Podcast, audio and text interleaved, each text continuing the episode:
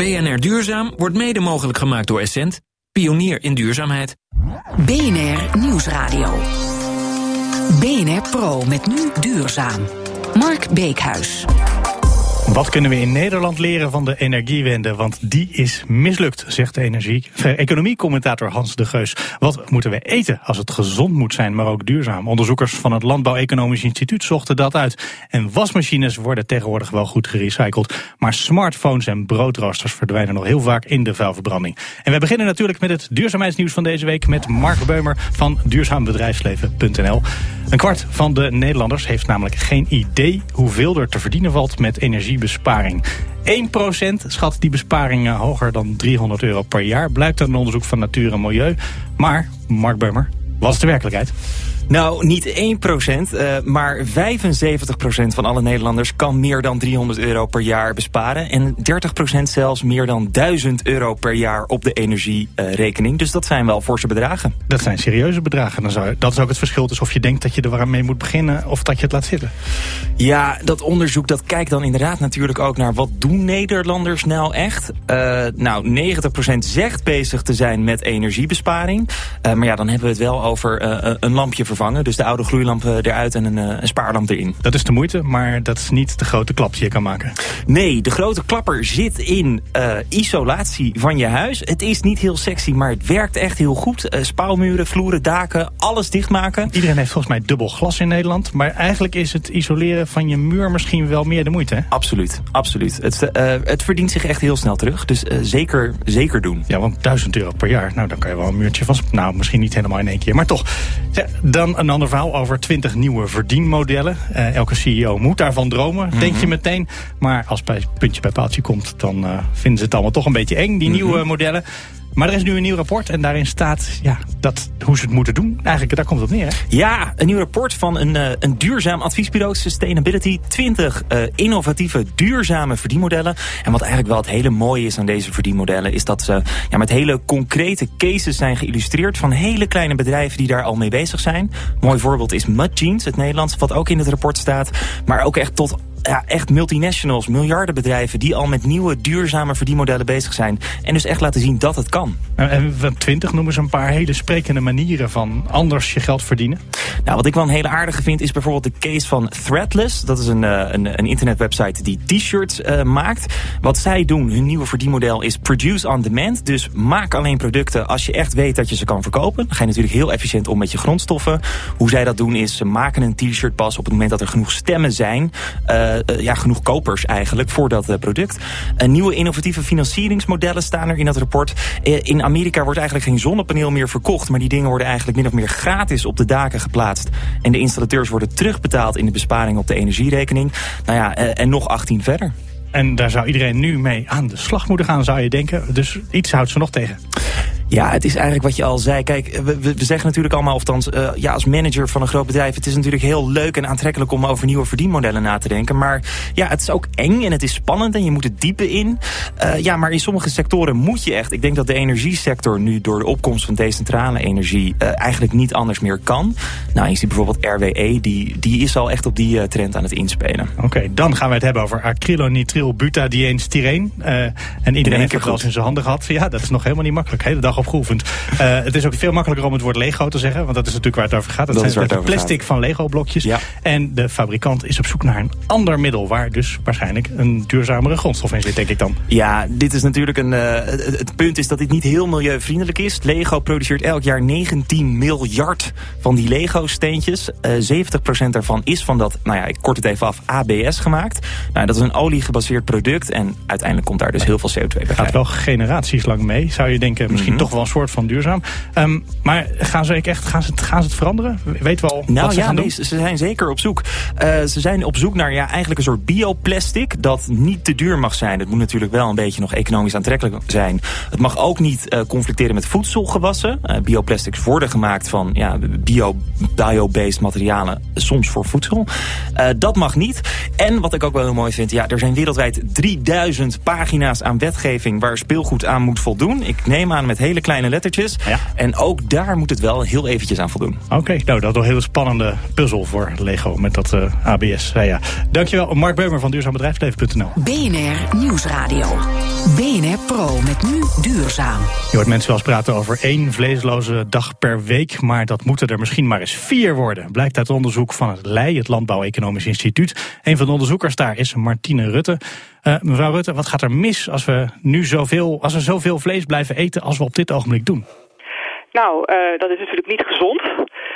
Dus uh, we worden allemaal te dik en daar, daar, daar zijn allerlei ziektes aan gekoppeld. En ook zit daar heel veel landgebruik aan, aan vast. En ja, we moeten steeds zuiniger omgaan met onze aarde.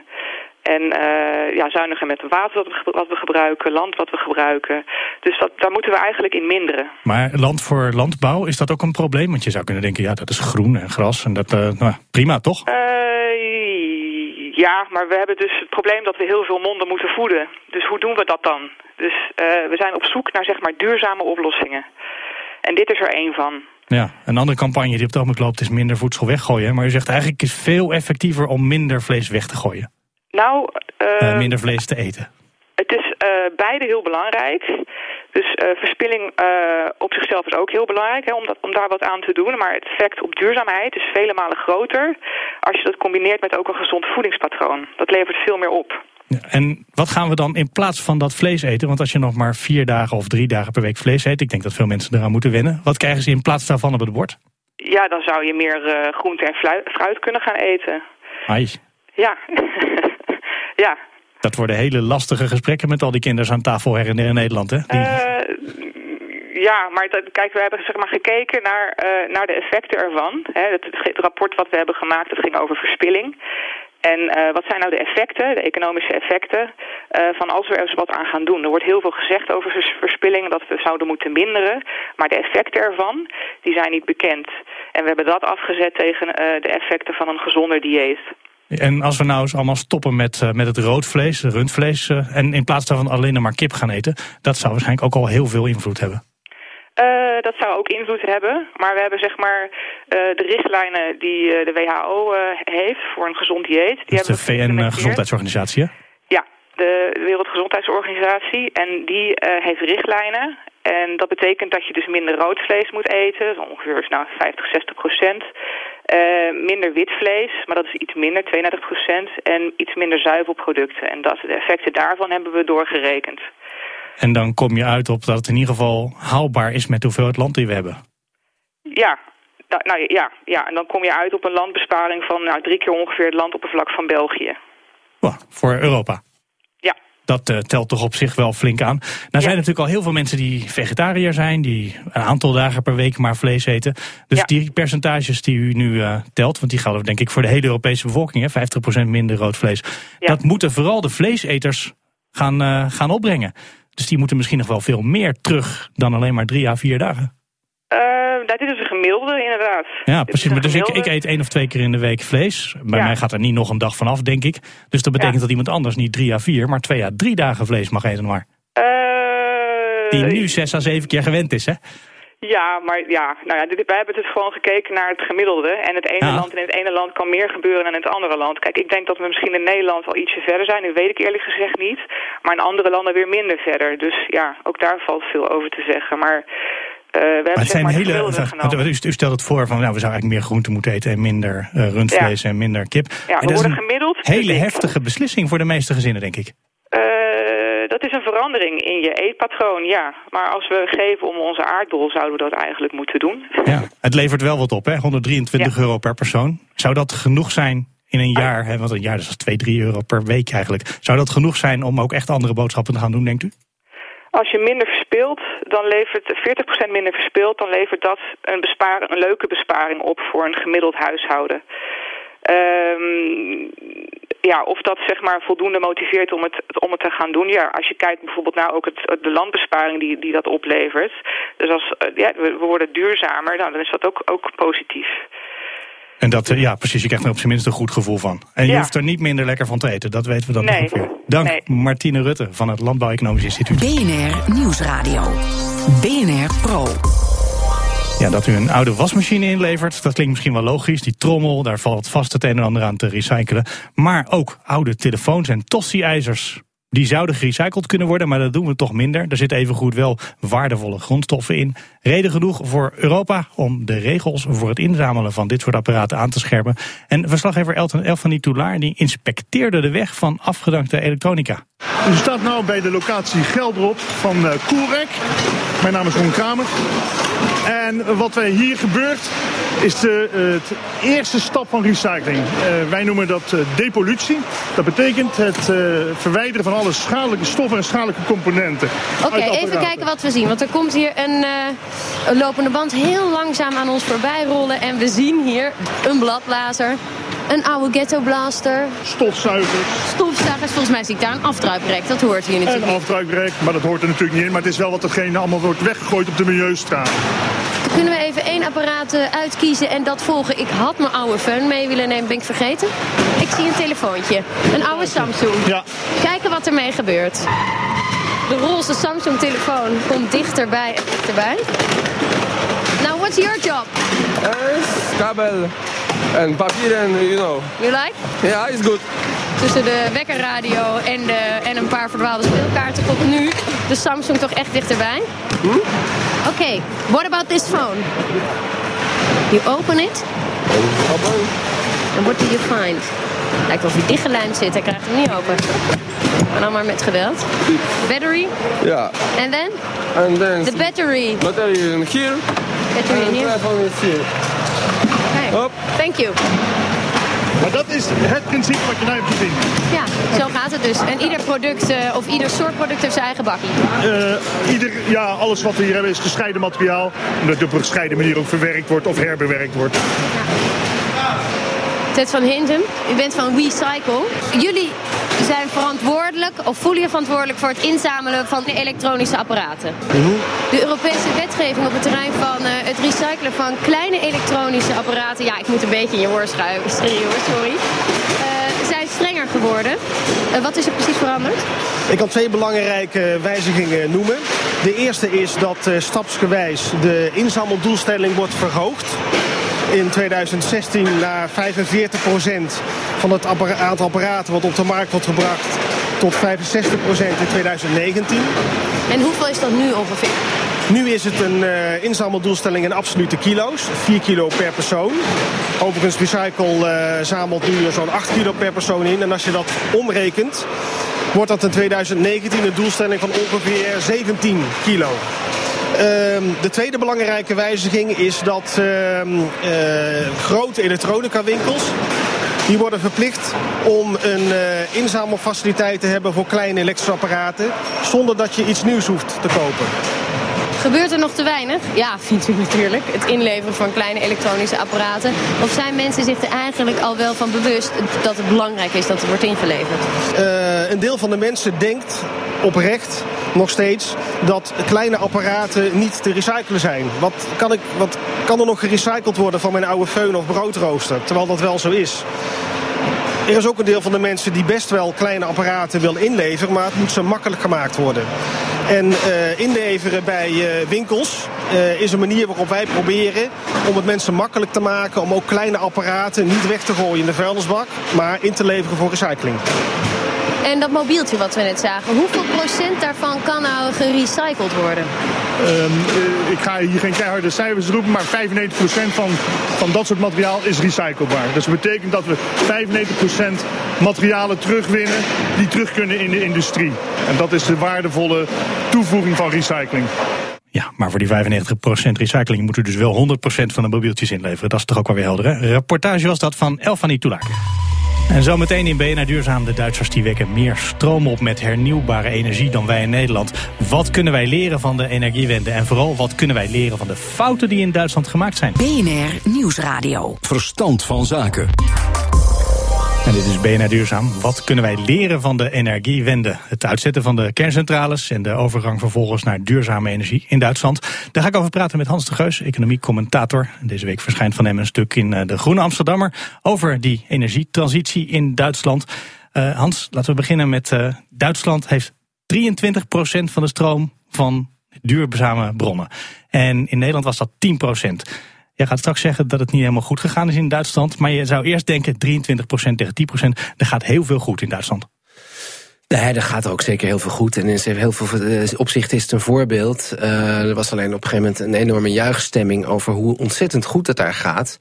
Uh, de effort is enorm geweest. En ze hebben ook zeker gezorgd dat bijvoorbeeld de prijs van zon gedaald is. Dus daar moeten we hun zeer dankbaar voor zijn. Alleen zelfs met al die effort, met 23% zijn ze er nog niet. Want dat is ongeveer 10% van totaal. Nou, zoals je weet willen zij ook naar 14, 16, 18 23% van de stroom is 10% van alle energie. Want ja, we gebruiken vooral heel veel olie natuurlijk verder. Ja, want alles wat je in je auto gooit, daar kan je niet op vergroenen. Alles wat we vergroenen moeten we bijna uh, in de stroommarkt realiseren. Dus het eh, aandeel uh, groen in stroom moet heel groot worden. Moet richting de helft bijna. Dat geldt ook voor Nederland. Geeft aan dat die uitdaging enorm is. Alleen we moeten ook het doel daarachter in oogschouw houden. Dat is namelijk uiteindelijk is dat natuurlijk CO2-reductie. En dat lukt gewoon daar nog niet zo heel erg goed. Uh, het is nou, beetje... dat ga je misschien wel tegenovergestelde zeggen. Want er gaat meer CO2 de lucht in sinds er meer duurzame energie wordt opgewekt. Ja, en het is een beetje vals om dat zo te zeggen. Want zijn inderdaad is er ongeveer een derde van de nucleaire capaciteit is daar uitgeschakeld. Dus het is wat dat betreft vecht tegen de bierkaai. Maar je had toch mogen verwachten dat ze minimaal die ene derde goed hadden gemaakt met windmolens en dergelijke. En dat hebben ze goed gemaakt met kolencentrales. En dat hebben ze voor een deel goed gemaakt met kolen, voor een deel ook met wind. En er zijn een aantal andere problemen waardoor het gewoon heel problematisch loopt. En die, die austiek van uh, dus dat uitzetten van de nucleaire centrales, nou, daar kunnen we niet, niet zoveel van leren, want dat is bij ons niet zo'n punt. Maar waar we wel veel van kunnen leren is hoe kan je nou zorgen dat de wind die er is, dat die uh, goed gebruikt wordt, dat die goed op het net terechtkomt.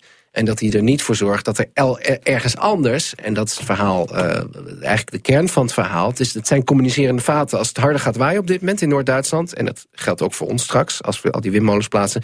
Dan gaat, daar wordt potentieel CO2 bespaard, maar het wordt niet bespaard, want het wordt elders toch weer uitgestoten. En dat is het hele vervelende van hoe het systeem, hoe de stroommarkt en de CO2-markt, het zijn eigenlijk verschillende markten, maar hoe die samenwerken tot het punt dat het communicerende vaten zijn. Maar waar, hoe zit dat systeem dan fout in elkaar? Dat op het moment dat iemand windmolens laat draaien, dat er dan ergens anders CO2 uitgestoten wordt? Want dat hoeft natuurlijk niet. Nee, dat hoeft niet. Maar in de kern komt het erop neer dat er gewoon geen goede prijs is voor het uitstoten van CO2. Dus wat we nu doen is het subsidiëren van wind. Nou, dan komt er heel veel wind net op als het hard waait. En die wind kan ook uh, tot 0, cent of daaronder gaan. Want die subsidie krijgen ze in Duitsland toch wel. Het is in Duitsland net wat anders geregeld dan hier. Maar die draait door. Intussen zie je dat dus daardoor CO2 wordt bespaard. En hier zit de crux. De bedrijven die die windmolens rullen... vallen onder het, het, handelssysteem van CO2-uitstoot, het ETS. Hè, wat, uh, wat ja, waar in Brussel steeds over gesteggeld wordt. Precies, waar over gesteggeld wordt. Dat is een heel goed woord, gesteggeld. Dus wat je daar bespaart, dat kunnen ze ergens anders weer gaan uitstoten. Het zijn gewoon communiceerde vaten. Het is vestzak, broekzak. Het is duwen tegen een touw. En dat zie je ook. Dat is één effect. Een ander effect is, en dat is ook iets wat er doorheen speelt bij ons... en waar we ook gewoon een beetje pech mee hebben en dat is trouwens wel. Maar, dat is natuurlijk dat uh, kolen extreem goedkoop zijn. Dus het is wat dat betreft heel moeilijk om aan Het is moeilijk om er echt iets aan te veranderen. Maar goed, je kan ook denken. In Duitsland staan al die windmolens er nou. En dat zijn er heel veel. En daar komt heel veel energie vandaan. En als we dan daar in elk geval maar gebruik van maken. dan verdwijnt dat andere probleem van die CO2-uitstoot op termijn vanzelf misschien wel. Ja, dat verdwijnt niet zo, want op dagen dat er heel veel wind is... dan weten we niet eens echt wat we er mee aan moeten. Uh, je kan die uh, fossiele centrales ook niet zomaar uitzetten. Wat je vaak hebt is dat ze op heel laag niveau toch stand-by blijven meedraaien. Want de wind kan straks uitvallen. Maar op dat hele laag niveau produceren ze niet zoveel stroom inderdaad. Nee, maar, ze dus blijven heel inefficiënt. Als je dat heel inefficiënt, dus ze blijven heel veel CO2 uitstoten. Maar een mooi voorbeeld is nog iets, hè, want die communicerende vader werken ook mondiaal. Want een van de redenen waarom bij ons uh, kolen zo goedkoop zijn is omdat Amerika met dat schaliegas heel veel gas zijn gaan gebruiken. Dus nou, daar wordt CO2 bespaard. Dus daar allemaal blij, we zijn groen bezig. Minder kolen, meer CO2. Maar daar zie je ook die communicerende vaten. Want daardoor wordt de kolen goedkoper. En dan worden ze volgens elders ter wereld, namelijk in Zuid-Duitsland... onder andere en in China en bij ons weer ingezet. Dus het werkt alleen met een mondiaal CO2-systeem. Dan wordt overal de grens hoog genoeg gezet om, eh, om een prikkel te geven... om echt te gaan verduurzamen. Ja, en toch, in ons land kijken vooral de duurzame politici... de groene politici, kijken met een zekere verliefdheid naar Duitsland... als het over dit soort zaken gaat. Nou, wij, en we hebben een soort geromantiseerd beeld, is dat het? Ja, het hele, dat is een hele goede vraag. En ik topte ook met dit stukje, want ik ben zelf eigenlijk ook een beetje van de groene brigade... Uh, zoals jij misschien weet...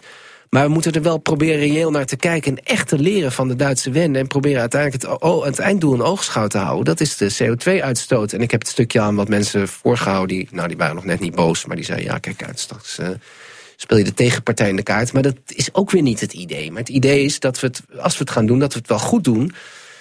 En, en wat we ehm, nu doen, dat is de conclusie van je artikel, is dat we het niet goed doen kennelijk. Nou, dat we, dat we het in Duitsland zeker niet optimaal doen. Sterker nog, misschien, uh, nou ja, dat uh, alle effort niet voor niks is. Maar dat we het veel, als, we, als wij die duizend windmolens in zee gaan zetten, dat we erg moeten nadenken wat we vooraf, dat gaat, daar gaat het om, wat er vooraf geregeld moet zijn. En dat is die CO2-markt waar we het er net over hadden. Dat is natuurlijk heel moeilijk, want het moet internationaal voor elkaar gebokst worden. Maar daar moeten we alles op zetten. En ten tweede, hebben we het nog niet over gehad, is een stroomnet wat er handig mee aan kan, om kan gaan. Uh, een internationaal stroomnet, want dat is er nu ook nog niet. Dat is ook een van de redenen waarom... Zodat zo'n verbinding met Aldel snel eventjes gelegd kan worden. Die heel veel energie uit Duitsland had kunnen gebruiken misschien wel. Ja, nou, dat, dat specifiek geval weet ik dan nog niet eens. Maar uh, bijvoorbeeld dat we ook van elkaars opslagsysteem... want dat is nog iets, hè, als je veel wisselende aanbod van uh, hernieuwbare stroom hebt... moet je het ook als het goed is kunnen opslaan. Nou, misschien staat er net over de grens in België een grote koelcel. Die staat normaal op min 18. Als het heel hard waait, zetten we die even lekker op min 25... En dan later kan je, die, kan je dat weer, weer, weer, weer vrij laten komen, die, die verminderde vraag. Dus vraagsturing, zorgen dat je kunt uh, sturen in de vraag de gebruikers. Opslag. Eigenlijk allemaal hele praktische dingen die we gewoon zouden kunnen gaan doen. En volgens mij hoort daar ook nog een hogere prijs voor CO2 bij, die je al een paar keer impliciet benoemde. Ja. Ik ga die eens even allemaal voorleggen aan Stientje van Veldhoven, Tweede Kamerlid voor D66. Misschien ook wel van de Groene Brigade, zoals Hans de Geus zichzelf net beschreef. um, bent u het eigenlijk eerst met, met hem eens uh, dat dat mislukt is in Duitsland? Nou ja, ik uh, behoor in ieder geval niet tot de Groene Brigade die zo uh, wild enthousiast is over wat in Duitsland gebeurt. Want um, het is heel erg uh, effectief, zou je kunnen zeggen, het Duitse systeem. Maar het is helemaal niet efficiënt. En dan zie je dat dat allerlei problemen weer, allerlei andere problemen weer met zich meebrengt. Veel daarvan betekent... zijn ook genoemd. Als effectief betekent dat je een doel bereikt, namelijk minder CO2, dan is het toch helemaal niet, niet effectief, heb ik net gehoord? Nee, nou ja, effectief in de zin dat er, dat er snel veel hernieuwbare energie uh, werd, uh, uh, werd bijgebouwd.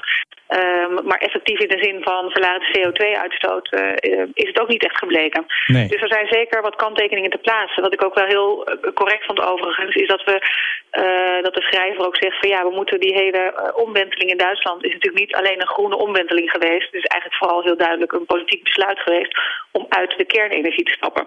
En in plaats daarvan in te zetten op ja. groene stroom, toch? Of heb ik dat nou verkeerd ja, begrepen? Het zijn, zijn echt wel twee dingen die, die eigenlijk uh, een beetje naast elkaar. Ze waren al een tijd bezig met het vergroenen van hun stroom, terecht. Daarnaast kwam toen het politieke besluit om in één keer uit die kern te stappen. Um, uh, en het zou natuurlijk heel mooi zijn geweest als dat meteen helemaal op te vangen was met, uh, met groen. Dat was natuurlijk ook zeker wel een deel van de doelstelling. Um, maar dat heeft uiteindelijk ook het effect gehad dat er gewoon kolen bij kwamen.